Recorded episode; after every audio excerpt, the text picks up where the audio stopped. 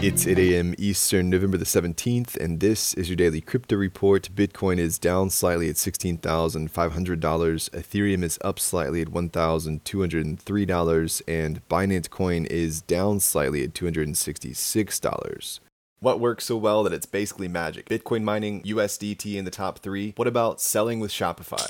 Shopify is the global commerce platform that helps you sell at every stage of your business. From launching your online shop to did we just hit a million orders? Shopify is there to help you grow. From their all in one e commerce platform to their in person point of sale system. Wherever and whatever you're selling, turn browsers into buyers with the internet's best converting checkout, up to 36% better compared to other leading commerce platforms. Sell more with less effort thanks to their new AI solution, Shopify Magic. My favorite thing about Shopify is no matter how much you want to grow, they have the solutions you need to take control and level up your business business. Shopify powers 10% of all e commerce in the US and millions of other entrepreneurs across 175 countries. Plus, Shopify's award winning help is there to support you every step of the way. Businesses that grow, grow with Shopify. Sign up for a $1 per month trial period at shopify.com slash DCR, all lowercase. Go to shopify.com slash DCR to grow your business, no matter what stage you're at. Shopify.com slash DCR.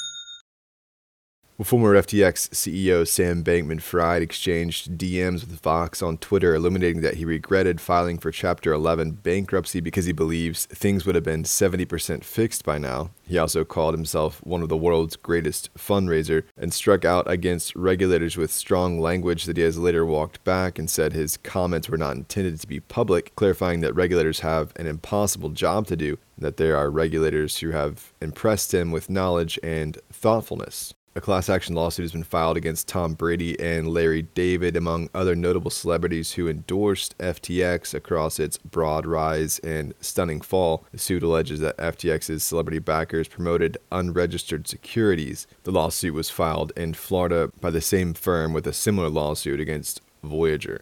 Well, Paradigm and Temasek are both set to write off their investments in FTX for around $300 million each. More FTX contagion news. Crypto exchange Gemini has seen a rush of outflows in the last 24 hours due to their relationship with BlockFi and Genesis. Their popular Earn program was put in jeopardy by the FTX downfall, and fears of contagion have pulled over $600 million off of the exchange in the last week. In court filings over FTX, regulators in the Bahamas have cited serious fraud and mismanagement and have said that FTX was not authorized to file for bankruptcy in the U.S. because it's subject to Bahamian laws. Lawyers for the regulators did not ask the court to dismiss the U.S. bankruptcy proceedings, but requested that the court recognize the validity of the legal actions in the Bahamas, which they say could impact U.S. proceedings for the other FTX controlled entities. A silver lining on the FTX cloud is that the newly elected House Whip Representative Tom Emmer has made bullish statements on crypto even in the shadows of FTX. Emmer will take a key leadership role in the House and is a strong advocate for crypto.